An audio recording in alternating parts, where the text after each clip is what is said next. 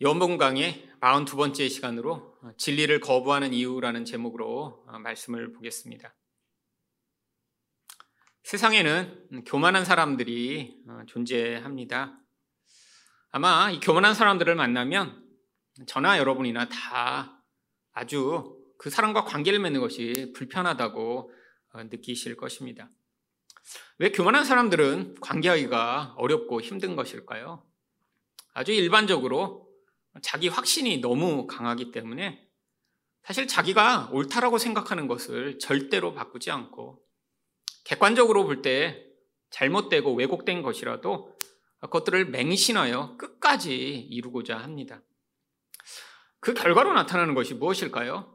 자기랑 다른 의견을 가지거나 다른 생각을 가진 사람을 용납하지 않고 그런 사람들이 있으면 무시하고 또 자기가 생각할 때 가치 있고 중요하다라고 생각하는 것들을 갖지 못한 사람들을 멸시하기 쉽습니다. 이 교만이라고 하는 것은 자기 우월감을 통해 자기 존재를 확신하고자 하는 태도기 때문에 결국 이 교만한 사람은 모든 관계가 다 깨어지기 마련이죠. 그런데 이런 세상에서 단순히 교만하여 다른 사람과 잘 못 지내는 것 말고도 이 교만하면 아주 치명적 영적 결과를 만들어내게 되어 있습니다. 바로 이 교만한 사람은 진리를 받아들이지 못한다라고 하는 것이죠. 아, 교만하여 다른 사람과 좀 잘못 지내는 정도, 아, 그 정도라면 괜찮겠지만, 아, 교만했기 때문에 진리를 거부하고 진리를 받아들이지 못하다가 생명을 얻지 못하게 된다는 것은 너무나 치명적 결과가 아닐 수 없습니다. 그렇다면 교만한 사람들이 진리를 거부하는 이유는 무엇일까요? 첫 번째로 세상적 교만함 때문입니다. 40절 말씀을 보겠습니다. 이 말씀을 들은 무리 중에서 어떤 사람은 이 사람이 참으로 그 선지자라 하며 예수님이 나를 믿어야 산다. 나를 믿는 자는 그 배에서 생수의 강이 쏟아져 나올 것이다 라고 말씀하시며 백성들에게 말씀을 전하시자 사람들 사이에 아, 그 예수님이 바로 구약이 말씀하시던 그분인가? 라고 생각하는 사람들이 생기기 시작했습니다. 사람들이 첫 번째로 떠올린 사람은 바로 그 선지자였습니다. 이 그 선지자라고 하는 것은 바로 이때만이 아니라 사람들이 예수님에 대해 감동받을 때마다 또 그 말씀을 듣고 은혜를 받을 때마다 어, 그분이 그 선지자 아니야? 라고 이야기했던 바로 그 선지자입니다. 그래서 요한복음에서도 6장 14절을 보시면 그 사람들이 예수께서 행하신 이 표적을 보고 말하되 이는 참으로 세상에 오실 그 선지자라 하더라. 아니 그 선지자가 누구이길래 사람들은 예수님에 대해 이렇게 놀랄 때마다 예수님을 그 선지자 아니야? 라고 이야기한 것일까요? 바로 그 선지자는 모세가 예언한 선지자입니다. 신명기 18장 15절 말씀을 보시면 내 하나님 여호와께서 너희 가운데 내 형제 중에서 너를 위하여 나와 같은 선지자 하나를 일으키시리니 너희는 그의 말을 들을지니라. 모세를 통해 하나님이 놀라운 일을 행하셨습니다. 이스라엘 백성들은 이 모세를 구약의 가장 위대한 하나님의 사람으로 기억하고 있죠. 하나님은 모세를 통해 말씀하셨고 모세와 동행하시며 하나님의 임재를 보이셨으며 이 광야 가운데 그들을 그 모든 해로부터 보호하시고 또한 만나와 메추라기와 생수로 그들을 먹이셨죠. 그런데 이 모세가 자기가 죽기 전에 최후의 설교를 하며 나중에 나와 같은 선지자가 한 분이 올 텐데 너희는 그의 말을 들어야 산다라고 이야기를 했던 것입니다. 그래서 바로 사람들이 그 선지자라고 이야기하면 모세와 같은 그 선지자를 기대했던 것이죠. 그런데 모세 이후에 이 모세와 같은 그런 강력한 영적 권세와 영향력을 가진 선지자가 나타난 적은 없습니다. 물론 아, 엘리사, 엘리야, 뭐 이사야, 에레미야 같은 선지자들이 나왔지만 아, 이들은 모세가 가졌던 어떤 하나님의 역사의 일부를 대행했죠. 모세는 능력으로도 말씀으로도 전부 다 하나님의 권세를 보여줄 수 있는 놀라운 선지자였기 때문에 아직 그 선지자가 임하지 않았던 것이죠. 사람들은 늘 기대했습니다. 아, 우리를 이 압제로부터 구원할 그 선지자가 언젠가 올 거야. 아, 이렇게 기대했던 사람들이 지금 예수님을 보며 어, 이분 말씀도 대단하고 아, 이런 기적도 베푸시는 놀라운 분이니까 이분이 바로 그 선지자 아니야? 라는 기대를 하기 시작했던 것이죠. 또 다른 사람들은 예수님을 어떤 분으로 기대하기 시작했나요? 41절 상반절을 보시면 어떤 사람은 그리스도라 하며 사람들은 당시에 바로 이 그 선지자와 그리스도를 다른 존재로 생각하고 있었습니다. 이 그리스도라고 하는 단어는 헬라어로 메시아를 번역한 것입니다. 원래 이 한글로 메시아라고 번역되는 이 히브리어가 메시아흐라고 하는 그런 단어인데요. 이걸 헬라어로 번역하면 그리스도라고 하는 단어로 나옵니다. 근데 바로 이 메시아라고 하는 뜻이 기름 부음을 받은 자라고 하는 뜻이죠. 많은 사람들은 당시에 이 그리스도 메시아를 기대하고 있었습니다. 왜냐하면 구약 성경 내내 앞으로 메시아를 내가 보내서 이 모든 어그러진 것들을 온전하게 만들고 내가 통치하여 너희를 구원하겠다라고 하는 하나님의 약속이 성경 가득 기록되어 있거든요. 그뿐 아니라 이 메시아를 모형하는 왕과 선지자와 제사장들을 통해 하나님이 앞으로 이 메시아를 통해 어떤 일을 행하실 것인가를 자주 보여주셨거든요. 아, 그래서 당시에 사람들은 이 그리스도를 아주 기대하고 있었습니다. 요한복음 4장 25절에도 바로 이 사마리아 여인조차 앞으로 이 그리스도가 오실 것을 이렇게 기대합니다. 여자가 이르되 메시아 곧 그리스도라는 이가 오실 줄을 내가 아노니 그가 오시면 모든 것을 우리에게 알려 주시리이다. 여러분 이 사마리아 여인은 유대인도 아닙니다. 바로 어떻게 보면 유대인 입장에서는 이단이라고 생각되던 이 사마리아 종교를 믿고 있던 연이었음에도 불구하고 메시아가 언젠가 오실 거야. 그분만 오시면 모든 것이 다 해결되고 내가 이렇게 지금 궁금하고 내가 이렇게 해결하지 못하는 이 모든 문제의 답도 주실 거야 라는 그런 확신을 가지고 있었던 것이죠. 지금 사람들 사이에 예수님을 그리스도로 그 선지자로 지금 바라보기 시작하는 것은 아주 긍정적인 일입니다. 아, 예수님을 이렇게 구약이 말씀하던 분으로 이제 받아들이기 시작해야 이제 그분과 관계를 맺고 그분을 믿기 시작하고 아, 그래서 그 믿음으로 말미암아 생명을 얻는 길로 나아갈 수 있죠.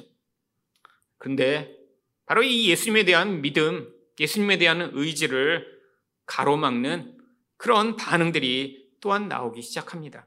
41절 하반절부터 42절입니다. 어떤 이들은 그리스도가 어찌 갈릴리에서 나오겠느냐? 성경에 이르기를 그리스도는 다윗의 시로 또 다윗이 살던 마을 베들렘에서 나오리라 하지 아니하였느냐? 아니 지금 잘 믿으려고 하는데 아 이분 그리스도 아니야? 아, 그 선지자 아니야? 아, 사람들이 지금 마음에 기대감을 갖기 시작했는데 찬물을 확 끼얹는 거죠. 여러분 이 말 한마디라고 하는 게 굉장히 큰 영향력이 있습니다. 아니 어떤 사람이 참 좋은 사람이라고 사람들이 얘기하기 시작했어요. 야 그 사람 참 좋지 않아. 근데 한 사람이 에그 사람 뭐 아유 뭐 별거 아니야. 아 그 사람 알고 보면 아주 시덥지 않은 사람이야 라고 얘기를 듣기 시작하면 아, 그때부터 다시 그 사람에 대해 그런 기대감이나 긍정적 마음을 가질 수 없죠. 그런데 왜 사람들이 예수님을 이렇게 그 선지자나 메시아라고 바라보기 시작했는데 아, 그것이 아니라고 주장하기 시작한 것일까요? 바로 이 세상적 교만의 근거가 되는 세상의 힘을 가지고 예수님을 판단하기 시작했기 때문입니다. 여러분, 사람들이 뭐라고 했나요? 어찌 갈릴리에서 그리스도가 나오겠느냐? 아니, 왜 갈릴리에서는 그리스도가 나올 수 없죠? 여러분, 이 갈릴리라고 하는 것은 지금으로 이야기하면 아주 지방의 촌구석을 이야기합니다. 당시의 사람들은 이 예루살렘이라고 하는 종교적으로 정치적으로 중요한 곳에 바로 거기에서 누군가 나와야 아 그래야 사람들을 통치하고 다스릴 수 있는 그런 위대한 자가 나오지라고 하는 생각을 당연하게 가지고 있었던 것이죠. 여러분 갈릴리라고 하는 곳 특히 예수님이 사셨던 나사렛이라고 하는 것은 아마 지금도 어디 시골에 가면 사람들이 몇십 명 살고 있는 그런 촌마을일 것입니다. 사람들이 아마 그 마을 출신이라고 하면 아, 그렇게 깡촌에서 살았어? 라고 이야기할 만한 그런 곳이요. 사람들은 또 단편적이고 잘못된 지식을 가지고 있었습니다. 아, 메시아가 다윗의 손으로 베들레헴에서 오신다라고 하는 것은 알고 있었지만 예수님이 진짜 그 예언을 성취시키기 위해 베들레헴 출신으로 거기에서 태어나셨다라는 사실은 알고 있지 못했죠. 여러분 이런 세상적 판단의 기준으로 하나님을 판단하는 사람. 근데 하나님만 그렇게 판단하나요? 자기 자신과 다른 사람도 이런 세상의 기준으로 판단 하게 되어 있습니다. 여러분 그런데 이게 세상 사람만 그런 것이 아닙니다. 모든 사람들은 바로 이 구원을 일차적으로 나를 이 세상에서 구원하여 더 강하고 더 성공하고 더 멋있게 만들어줄 그런 구세주를 기대하기 때문에 바로 하나님을 바라보던 어떤 의지할 만한 사람들을 바라볼 때마다 이 세상적 힘을 기준으로 바라보게 되어 있습니다. 여러분 성경에서 바로 나다네엘이라고 하는 예수님의 제자로 부름받은 사람도 똑같은 말을 합니다. 요한복음 1장 46절입니다. 나다나엘이 이르되 나사렛에서 무슨 선한 것이 날 수 있느냐? 여러분 이게 바로 당시에 있던 사람들이나 우리가 동일하게 가지고 있는 그런 세상적 기준으로 어떤 의존할 대상을 바라보는 교만의 이유죠. 여러분 성경에서 교만이라고 이야기하는 것을 쉽게 설명하면 바로 의지하지 말아야 될 잘못된 것들을 의지하는 태도를 이야기합니다. 사람들은 어떤 교만한 그런 태도를 갖고 있나요? 아니, 지금 하나님이 의지하지 말아야 될 것으로 사람도 돈도 세상의 힘도 의지하지 않고 나만 의지해라라고 말씀하셨는데 눈에 보이지 않는 하나님 대신에 자꾸 눈에 보이는 무엇인가를 의지하여 그것으로 자기에게 유익이 오게 될 것들을 기대하는 이 마음. 이게 바로 교만의 본질인 것이죠. 여기서부터 모든 문제가 발생하는 것입니다. 아니, 눈에 보는 것으로 내가 더 부요하고 더 성공하고 더 큰 자가 되어야 하는데, 아, 하나님이시라면 바로 그런 나의 교만에 유익이 될 만한 방식으로 내 인생에 개입해 오셔야 되기 때문에 하나님을 바라볼 때도 그 하나님이 그런 강한 자이시며 아, 그런 부요한 자여셔야 나를 도울 수 있다라고 생각하는 것이죠. 여러분, 그래서 하나님이 이 인간의 잘못된 교만을 깨뜨리기 위해 사용하시는 방법이 무엇인가요? 바로 예수님을 가장 의존하지 않을 만한 분으로 세상에 보내신 것입니다. 그래서 이사야 53장 2절을 보시면 그는 주 앞에서 자라나기를 연한 순 같고 마른 땅에서 나온 뿌리 같아서 고운 모양도 없고 풍채도 없은즉 우리가 보기에 흠모하는 만한 아름다운 것이 없도다. 여러분 비가 많이 오고 아주 땅이 비옥한 곳에서 나무가 자라면 엄청나게 큰 나무가 자랍니다. 아 그래서 아마존 같은 데 가면 정말 하늘을 볼 수 없을 정도로 큰 나무들이 자라 정말 온 땅을 푸르게 다 덮죠. 근데 땅이 비옥하지도 않고 비도 오지 않으면 나무가 자라면 어떻게 될까요? 아주 메마른 그런 나무가 자라 조금씩 성장하며 이파리도 푸르지 못하고 다 가시 같은 그런 그 가뭄에 이길 수 있는 모습으로 자라기 때문에 너무나 너무나 볼품이 없죠.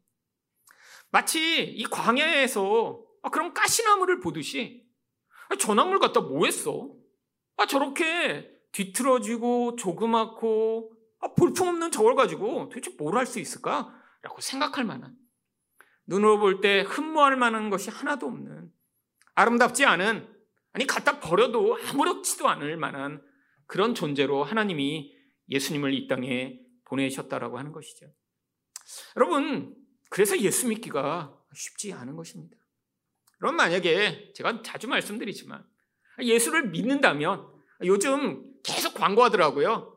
자기가 대통령만 당선되면 일단 코로나 지원금으로 1억 원씩 주겠대요 어떤 사람이. 어, 생각해보니까 대단한 것 같아요. 평생 가져보지 못한 1억 원을 준다고? 사실 찍고 싶은 마음이 막 조금씩 듭니다. 1억 원, 1억 원? 야 그렇잖아요, 여러분. 얼마나 대단해요. 저 같은 사람은 평생 만져볼 수도 가져볼 수도 없는 그런 큰 돈인데 아, 찍기만 하면 죽나니요.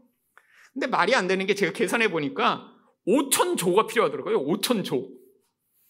아, 미국 정도면 뭐 가능할지 몰라도 뭐 나라를 일단 1억 원씩 주고 다 망하게 할 그런 대상이니까 절대 찍으면 안 됩니다. 거짓말이에요, 솔직히. 아니, 나라 예산이 얼마인데 뭐 1억 원씩 주고 나라를 망하게 하겠어요. 여러분, 근데 만약에 예수님이 이렇게 강한 분이라면, 아, 그래서 교회 오기만 하면 갑자기 키도 10cm씩 더 크게 해주시고, 그렇잖아요. 성경에 나오잖아요. 아, 누가 걱정한다고 키를 한 자나 더 크게 할 수 있냐? 우리 하나님은 하실 수 있다. 이런 얘기 아닌가요? 아, 그래, 그래서 오기만 하면 10cm씩 일단 쭉 늘어날 수 있고, 얼굴도 더 작아지고, 피부에 윤기도 나며, 아, 그리고 갑자기 자고 일어났더니 통장에 1억 원이 뭐예요? 째째하게 하나님인데. 10억 아, 원 정도씩 채워주시며, 아, 자녀들은 다 서울대와 하버드에 가게 된다면, 여러분, 아마 교회는 미어 터질 것입니다. 왜? 그게 사람들이 세상에서 원하는 거죠. 아니, 하나님이 내게 이 땅에서 나를 이렇게 부요하게 만들어주고, 뭔가 강하게 만들어 내가 영처럼 살 수 있게 만든 그런 하나님이라면 내가 믿고 싶다라고 하는데. 아, 그러기 위해서는 우리 하나님도 그런 멋지신 분이셔야 되잖아요. 하나님이 능력이 많고 강하고 부유하신 분이라. 아, 내가 요청하기만 하면 그것을 줄 수 있는 분이어야 내가 믿을 만하다라고 사람들은 생각하기 때문이죠. 여러분 그런데 예수님은 그런 모습으로 이 땅에 오시지 않았습니다. 아니 그리고 우리들을 그런 사람으로 만들어 주실 계획과 뜻도 없으시죠. 왜요? 하나님이 우리에게 요구하시는 거는 아, 우리가 그렇게 부요하게 되기 때문에 그를 의존하는 이런 가짜 의존이 아니라 아니 그 은혜가 너무나 감사해서 아, 그분을 사랑하고 의존하는 그런 진짜 의존을 만들어내시고자 하기 때문입니다. 여러분 많은 사람들이 요즘은 이제 사랑해서 결혼하는 게 아니라 돈 때문에 결혼하는 경우가 너무 많이 있습니다. 여러분 누군가 나의 미래를 책임져 줄 것 같아. 돈을 많이 버니까 강남에 아파트가 있기 때문에 결혼을 한다면 그 결혼이 정말 행복한 결혼일까요? 여러분, 돈이 인생의 관계의 목적이 되는 순간, 풍요가 그 관계의 그런 모든 목적이 되는 순간, 여러분, 모든 관계는 뒤틀어지고 깨어지게 되어 있습니다. 여러분, 하나님도 마찬가지예요. 하나님이 우리에게 좋은 것을 주실 수 있는 분이라 그분을 믿고 의존한다라고 하는 사람들은 만약에 신앙생활 가운데 자기 인생 가운데 자기가 원하는 풍요가 주어지지 않을 때 결국 하나님과의 관계가 다 뒤틀어지고 깨어지게 되어 있죠. 그래서 하나님이 바로 이런 잘못된 의존을 가진 우리들을 정말로 우리가 기대할 수 없는 방법으로 인생 가운데 개입하여 구원해 나가시는 것입니다. 그래서 고린도전서 1장 27절과 28절에서 그러나 하나님께서 세상의 미련한 것들을 택하사 지혜 있는 자들을 부끄럽게 하려 하시고 세상의 약한 것들을 택하사 강한 것들을 부끄럽게 하려 하시며 하나님께서 세상의 천한 것들과 멸시받는 것들과 없는 것들을 택하사 있는 것들을 패하려 하시나니. 여러분, 하나님의 우리 인생에 개입해 오시는 방법은 그래서 아, 우리가 강하다라고 생각하는 것, 아, 우리가 좋다라고 생각하는 것, 우리가 풍요라고 생각하는 것, 그것이 아니라 정반대의 방법으로 우리 인생에 개입해 오시는 것입니다.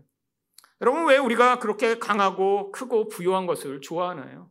그게 우리에게 이익이 되고 우리를 행복하게 만들어 줄 것이라고 오해해서 그렇죠. 여러분, 인간은 풍요하다고 행복한 거 아닙니다. 풍요해지고 커지면 편리하죠. 아, 당연히 편리합니다. 근데 그 편리가 행복이 아니에요. 여러분, 세상에 있는 모든 편리는 너무나 짧은 유효기간을 가지고 있습니다. 아, 예전에 너무 불편했는데 잠깐 편리해졌다고 그 편리가 계속 가나요? 여러분, 이전에 불편했던 거 편리해지면 한두 번, 야, 좋다. 아, 정말 너무 편리하다라고 생각하지만 행복할 수는 없어요. 여러분, 제 인생 가운데 많은 불편한 과정들을 지나갔습니다. 근데 왜 인생이 불편해지나요? 돈이 없어서 불편합니다. 여러분, 돈이 없으면 환경과 삶의 모든 부분에 제약을 받죠. 근데 그 불편함이 저를 고통스럽게 만든다고 생각했지만 그 불편함을 통해 오히려 이런 눈에 보는 것을 의존하는 의존을 내려놓고 하나님을 의존하게 만드는 더 중요한 본질을 배우게 되었더니 아니 시간이 지나면 그런 환경적 불편함이나 그런 결핍은 사라지게 되어 있죠. 근데 여러분 본질 안에서 하나님으로 말미암아 기뻐하며 만족하는 법을 배우지 못한다면 아무리 많은 풍요를 가지고 있어도 절대로 만족할 수 없는 게 바로 인간입니다. 여러분 하나님이 인간을 만드실 때 이런 눈에 보이는 풍요로 눈에 보이는 편리로 우리가 행복해지는 존재가 아니라 하나님의 생명이 우리 영혼에 들어와 우리를 채울 때에만 행복해질 수 있는 자로 만드셨기 때문이죠. 여러분, 여러분 예수님을 어떤 분으로 바라보고 계신가요? 여러분 하나님은 우리 인생을 모든 것들을 채워 주실 수 있는 분입니다.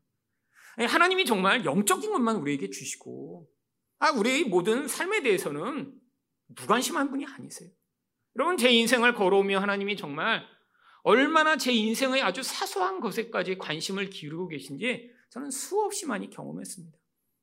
아, 물론 지금이야 제가 이렇게 월급도 받고 아, 제 경제적인 어떤 부분에서 제가 그렇게 고통하며 살지 않았지만 사실 저희 20대부터 40대까지 거의 20년 동안에는 정말 경제적으로 너무 가난하고 고통스러운 과정을 계속 지나갈 수밖에 없었습니다.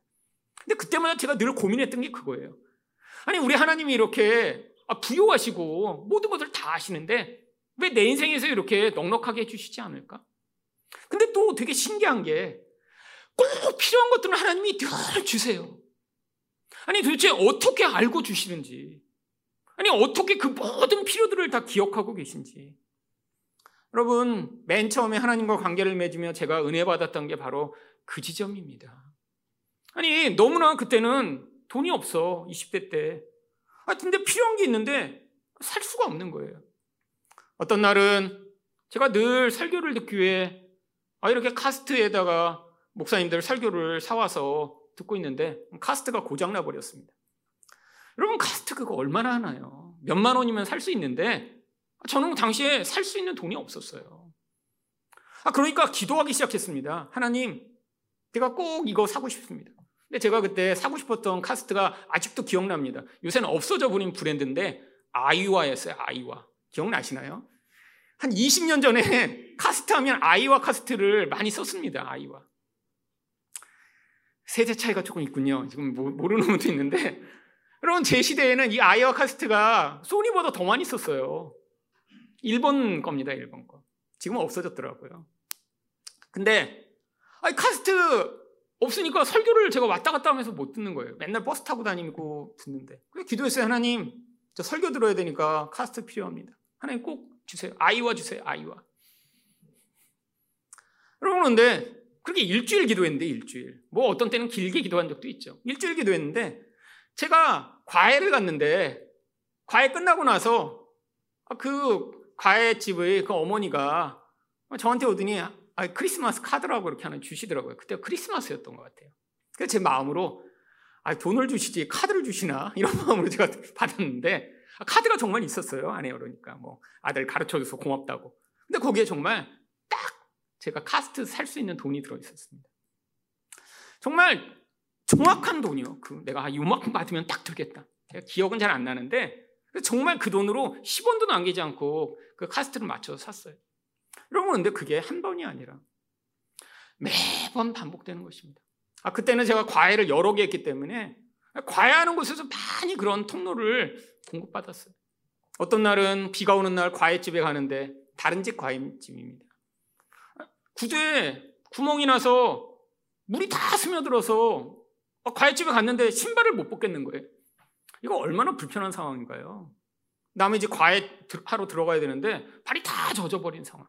문 밖에 서서 못 들어가고 있으니까 그 아주머니가 그러세요. 아, 들어오지 왜 안 들어오시냐고 그래서 아, 발이랑 양말이랑 다 젖어서 지금 못 들어가고 있다고. 아 그랬더니 그 아저씨 양말 하나 새 걸 주시더라고요. 그래서 갈아 신고 화장실 가서 씻고 나오라고. 아 그래서 씻고 나왔는데 갑자기 그 아저씨가 나오시는 거예요. 한 번도 그때까지 낮에 계신 분이 아닌데. 그랬더니 아 내가 가끔 만나려고 그랬는데 아유 학생 오늘 내가 마침 잘 됐다고. 그랬더니 호주머니에서 하나 꺼내 주시는데 구두 티켓 그래서 제가 그거 받고 그 다음날 바로 구두 사러 갔습니다. 구두 사러 가서 무슨 구두가 달라고 했는 줄 아세요? 절대로 물 안 새는 구두 주세요. 물 안 새. 그랬더니 그 구두점 직원이 저한테 그러는 거예요. 마침 얼마 전에 방수 구두가 나왔대요. 방수 구두. 근데 그게 벌써 오래전 일입니다. 그러니까 요새처럼 이게 공기는 통하면서 물은 막아주는 방수 구두가 아니라 진짜 방수 구두였어요. 그럼 어떻게 된 줄 아세요? 바람이 안 통해서 발이 열이 나갖고 신을 수가 없어요. 그래갖고 비 오는 날만 신었던 경험이 있습니다. 하지만 그것도 되게 감동이었어요. 그러면 눈물 흘렸습니다. 하나님이 어, 내가 진짜 필요한 거 이렇게 알고 계시구나. 아니 내가 카스트가 필요하면 카스트, 구두가 필요하면 구두, 어떤 날은 가방. 하나님이 내게 정말 이런 것까지 다 주시는 분이구나. 여러분 그런데 그게 계속 행복한가요? 하나님이 뭐 주셨더니 너무 행복하고 그 아이와 카스트를 여태까지 쓰고 있을까요? 아니요. 또 몇 년 쓰다가 MP3로 바뀌어서 아이와 카스트 어디 갔는지도 모릅니다. 그럼 물건이 행복을 가져오는 게 아니었어요. 하지만 그때 경험했습니다. 아, 하나님이 알고 계시구나. 아니, 내 영혼뿐 아니라 내 삶에서 내가 필요한 모든 것들을 알고 계시구나. 우리 하나님이 나를 사랑하시고 기억하시는구나. 여러분, 그런데 하나님이 제 인생 가운데 아, 내가 간절히 필요하다고 하는 것들을 안 주신 것들이 많았어요. 근데 다 목적과 이유가 있었습니다. 어떤 목적과 이유요? 내가 눈에 보이는 이런 것들을 의존해요. 아니, 여기 나와 있는 이 사람들처럼 똑같이 눈에 보이는 세상적 의존으로 교만하게 살아가던 자리에서 겸손한 자리로 내려올 수 있도록 하나님이 필요한 것들은 공급하시며 또 때로는 내가 필요하다고 생각하는 잘못된 것들은 주시지 않으면서 거기에서 진짜 의존, 눈에 보이지 않는 하나님을 사랑하는 것들을 배워갈 수 있도록 내 인생 전체를 통해 개입하고 계시다라는 사실을 깨닫기 시작했던 것이죠. 여러분, 제 인생 가운데 만약에 이런 과정을 오랫동안 지나지 않았습니다. 아니, 그렇게 20년을 정말 찢어지게 가난한 채로 고통하지 않았으면 아마 저는 여전히 눈에 보는 것을 사랑하고 의존하며 하나님보다 하나님이 주시는 그런 물질이나 풍요만을 너무나 사랑하는 사람이 되었을 것입니다. 눈에 보이지 않는 하나님이 아니라 아, 눈에 보는 것들을 자꾸 의존해요. 거기에 마음을 두기 시작하자. 인생 가운데 그것으로 자기 인생을 평가하고 그것으로 무엇인가 하려고 하고 아, 그것으로 자기를 더 높이고 강하게 만들려고 하는 이 욕심이 개입돼 결국 고통하는 자리로 내몰리게 되는 것. 여러분 그래서 하나님이 신명기 8장 14절에서 뭐라고 말씀하셨나요? 내 마음이 교만하여 내 하나님 여호와를 잃어버릴까 염려하노라. 여러분 이스라엘 백성들이 가나안에 들어가게 되면 세상에서 가장 많이 영향받을 것이 이거라는 거예요. 눈에 보이는 아, 그런 풍요가 주어지면 하나님 말고 그게 전부인 것으로 생각해요. 하나님을 잊어버리게 되는 이 교만의 자리로 나가게 된다는 것이죠. 여러분 그래서 하나님이 어떤 방식으로 하나님 백성들의 인생에 개입하시나요? 이사야 2장 12절을 보시면 대저 만군의 여호와의 날이 모든 교만한 자와 거만한 자와 자고한 자에게 이 말이니 그들이 낮아지리라. 여러분 교만한 자, 거만한 자, 자고한 자 다 똑같은 말입니다. 왜 반복해서 사용하실 것인가요? 바로 이게 인간이 가지는 가장 보편적이고 가장 하나님을 거역하는 모습이기 때문이죠. 여러분, 이 인간의 교만, 눈에 보는 것으로 의존하여 그 풍요를 추구하고자 하는 열망은 우리 자신이 벗어날 수 없는 것입니다. 하나님이 우리 인생에 개입해 오셔서 눈에 보이는 그것이 아니라 눈에 보이지 않는 하나님만을 의존하게 만드시는 은혜를 경험하고 계시다면 하나님이 바로 여러분을 진리로 초대하여 바로 내가 하나님이 되는 자리에서 내려와 우리 하나님만을 온전히 하나님으로 섬기는 자리로 인도하고 계시다라고 믿으실 수 있는 것입니다. 두 번째로 진리를 거부하는 이유는 무엇인가요? 종교적 교만함 때문입니다. 45절 말씀입니다. 아랫사람들이 대제사장과 바리새인들에게 오니 그들이 묻되 어찌하여 잡아오지 아니하였느냐. 지금 종교 지도자들이 예수를 잡아오라고 사람들을 보낸 것입니다. 그랬더니 이 사람들이 46절에서 뭐라고 이야기하나요? 아랫사람들이 대답하되 그 사람이 말하는 것처럼 말한 사람은 이때까지 없었나이다. 아, 이들도 은혜를 받은 거죠. 예수님의 말씀을 듣고, 야, 아니, 이렇게 말한 분은 한 번도 없었는데? 대단하다. 아, 그래서 지금 자신들에게 맡겨진 일을 잊어버린 것입니다. 그때 47절과 48절에서 바리새인들이 뭐라고 얘기하나요? 바리새인들이 대답하되 너희도 미혹되었느냐? 당국자들이나 바리새인 중에 그를 믿는 자가 있느냐? 좀 화가 난 거죠. 아니 니네도 그 말 듣고 지금 미혹됐어? 이 머저리들아. 아니 시킨 일이나 하지 지금. 도대체 너희가도 그 편이 된 거야? 지금 화가 나서 소리를 지른 것이. 근데 이들이 이렇게 화가 난 진짜 이유가 뭐죠? 49절을 보시면 율법을 알지 못하는 이 부리는 저주를 받은 자로다. 자기들은 지금 율법을 너무 잘 알고 있어서 지금 그 율법에 맞게 지금 행동하고 있는데 아니 지금 아래 것들은 바보같이 율법도 모르니까 아니 이렇게 율법을 지키려고 하는 우리 뜻을 지금 거역하고 있다라고 이 저주를 받은 무리라고 소리를 치는 것입니다. 여러분 그런데 저주가 무엇인가요? 바로 하나님의 생명에서 끊어진 것이 저주인데 이 저주는 누가 받아야 마땅한 것이죠? 시편 119편 21절을 보시면 교만하여 저주를 받음. 아, 교만해서 이런 종교적인 잘못된 아, 그런 율법에 대한 해석으로 말미암아 예수를 받아들이지 않는 교만에 가득한 자들이 바로 저주를 받아 마땅한 것입니다. 그 안에도 하지만 바로 율법을 깨닫고 예수를 만난 니고데모 같은 사람은 그것이 잘못이라고 지적을 합니다. 50절과 51절입니다. 그 중의 한 사람 곧 전에 예수께 왔던 니고데모가 그들에게 말하되 우리 율법은 사람의 말을 듣고 그 행한 것을 알기 전에 심판하느냐? 여러분 사람들이 예수가 율법을 어겼어. 그러니까 잡아 죽여야 돼라고 이야기하는데 아니라고 한 거예요. 아니, 불러다가 아, 그게 진짜인지 가짜인지 확인해보고 결판을 내야지. 아니 그냥 이야기만 주워든 다음에 아, 죽이기로 결단하고 이렇게 하는 게 뭐가 자, 옳은 거야 라고 이야기를 했더니 그때 그들이 또 52절에서 뭐라고 얘기합니까? 그들이 대답하여 이르되 너도 갈릴리에서 왔느냐? 찾아보라 갈릴리에서는 선지자가 나지 못하느니라 하였더라. 여러분 이들이 가지고 있던 이 잘못된 율법에 대한 해석뿐이 아니라 이들은 어떤 생각까지 가지고 있었어요? 이 촌동네에서는 절대로 선지자가 못 나. 여러분 종교와 이 세속적 교만이 결부된 것입니다. 여러분 이게 바로 샴쌍둥이 같은 무서운 모습이죠. 여러분 이들이 가지고 있던 잘못된 율법의 해석은 무엇인가요? 예수님이 안식일에 병자를 고치셨더니 안식일에는 절대 일하면 안 되는데 어떻게 병자를 고쳐? 그래서 죽이려고 한 거예요. 근데 하나님이 안식일을 주신 진짜 목적은 무엇이죠?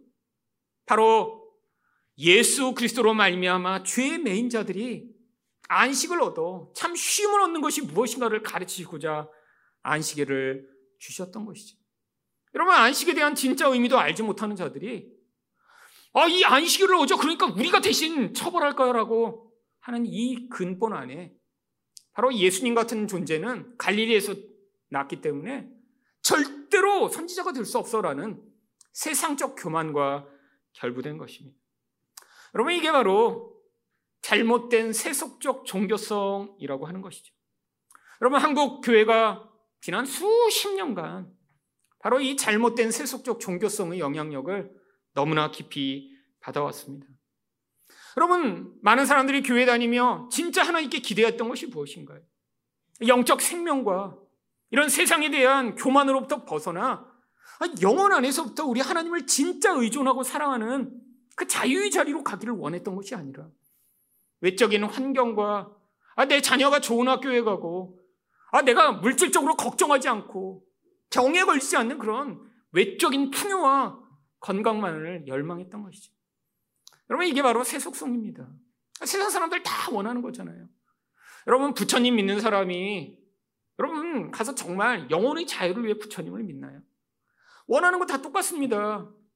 아니 그 열망이 너무나 너무나 강해요. 그러면 제가 관악산에 예전에 11월인가 눈이 이제 서서히 오기 시작한 때 이제 올라간 적이 있어요. 갔더니 거기 무슨 이제 연주대라고 하는데 그 연주대 바로 옆에 염주암이, 연주암이라고 아주 조그만 암자가 있습니다.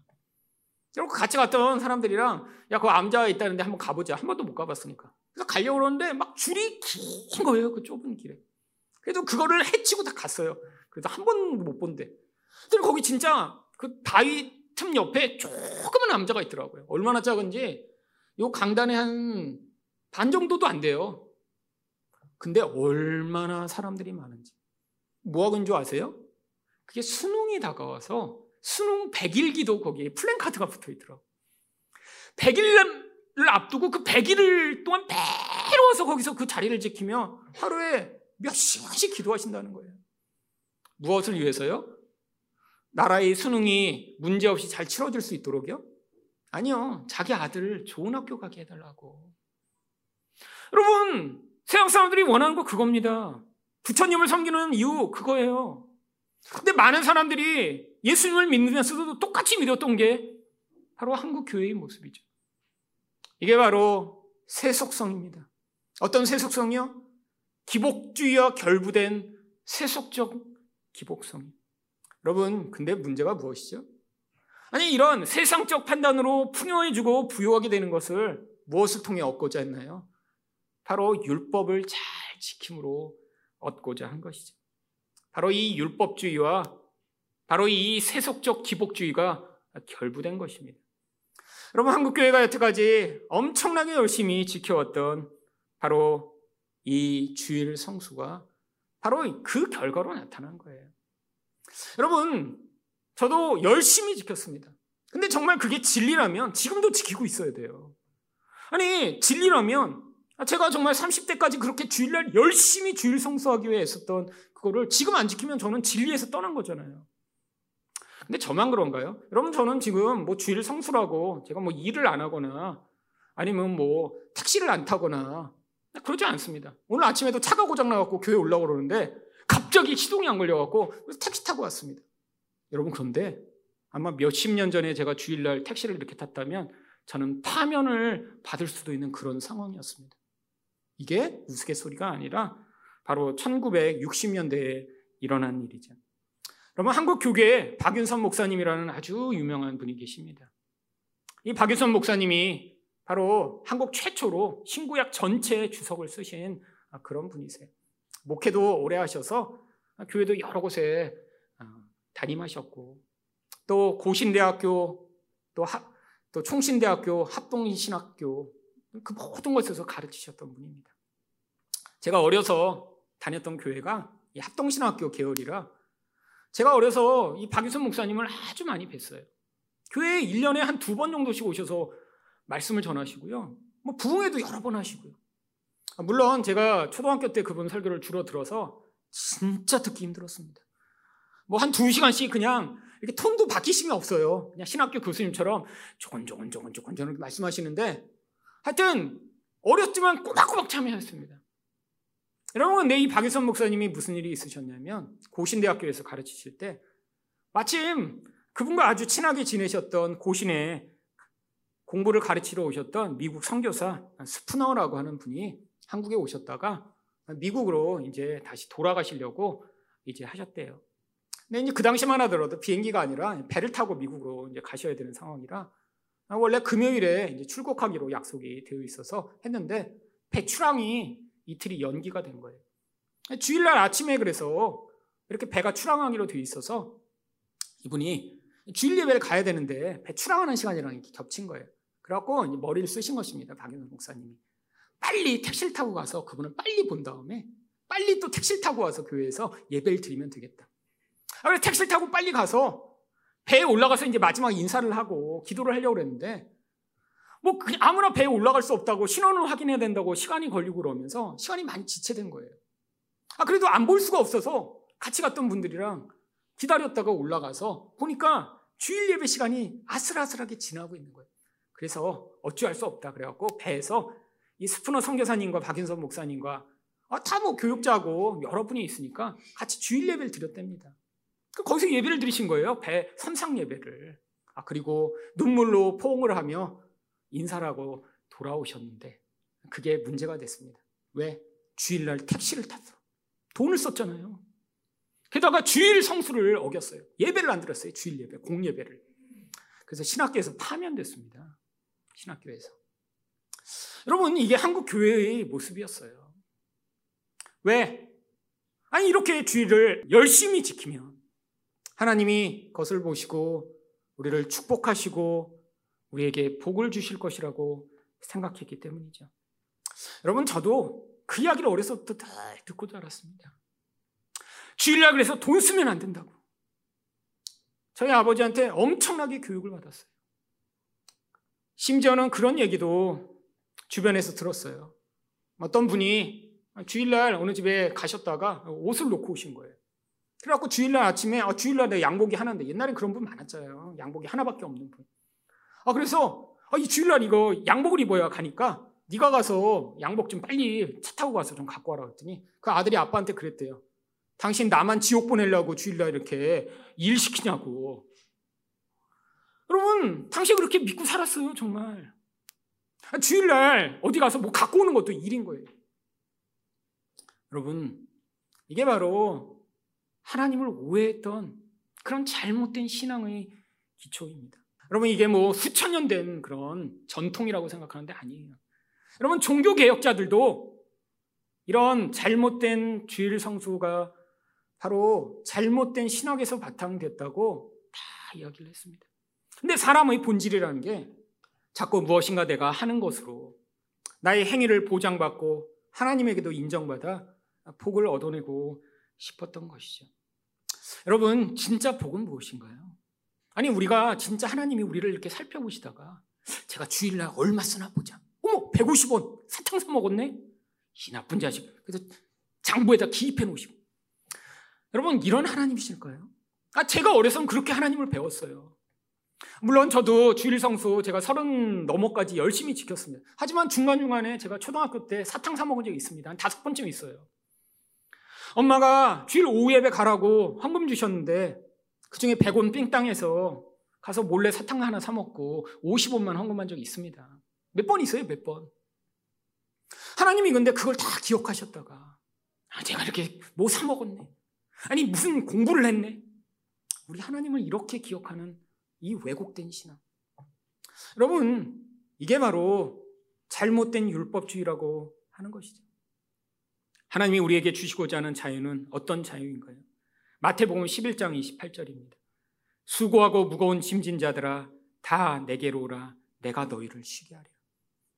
하나님은 우리를 쉼을 주시고자 우리를 지금 부르고 계십니다. 근데 그 쉼이 어떻게 얻어져요? 우리가 열심히 율법을 지켜서가 아니라 바로 마태복음 11장 29절에서 나는 마음이 온유하고 겸손하니 나의 멍에를 메고 내게 배우라. 그리하면 너희 마음이 쉼을 얻으리니. 여러분 우리 마음이 온유하고 겸손하지 못하기 때문에 우리가 쉼이 없는 것입니다. 왜 온유하고 겸손하지 못해요? 왜 교만하고 왜 강팍한 채 살아요? 바로 이런 세상적 교만, 종교적 교만으로 나 자신의 자기 의를 삼아 나를 다른 사람보다 괜찮은 사람 되게 만들려고 하는 이 잘못된 마음에서부터 쉼이 없는 것이죠. 하나님은 거기에서 우리를 자유케 하시고자 하시는 것입니다.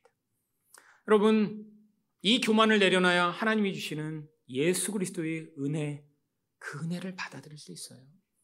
여러분, 하나님 앞에서 여러분은 어떤 교만을 가지고 계신가요? 여전히 나와 남을 평가할 때 내가 뭔가 가지고 있는 것으로, 아, 저 사람은 저것도 없어. 아, 저것도 못해. 저런 자격이 안 되라고 평가하고 계신 것은 아닌가요? 아니면 하나님 앞에서도 아, 나는 이렇게 살고 있는데 왜 다른 사람은 저렇게 살지 못해라고 여전히 잘못된 교만의 이유로 평가하고 계신 것은 아닌가요? 이 교만을 내려놓는 만큼 우리는 예수 그리스도의 은혜를 받아들일 수 있습니다. 그 은혜로 말미암아 이 겸손과 온유를 배우시게 될 때 하나님이 우리에게 주시고자 하는 이 참된 쉼을 얻게 되는 것입니다. 이 쉼을 누리는 여러분 되시기를 예수 그리스도 이름으로 축원드립니다.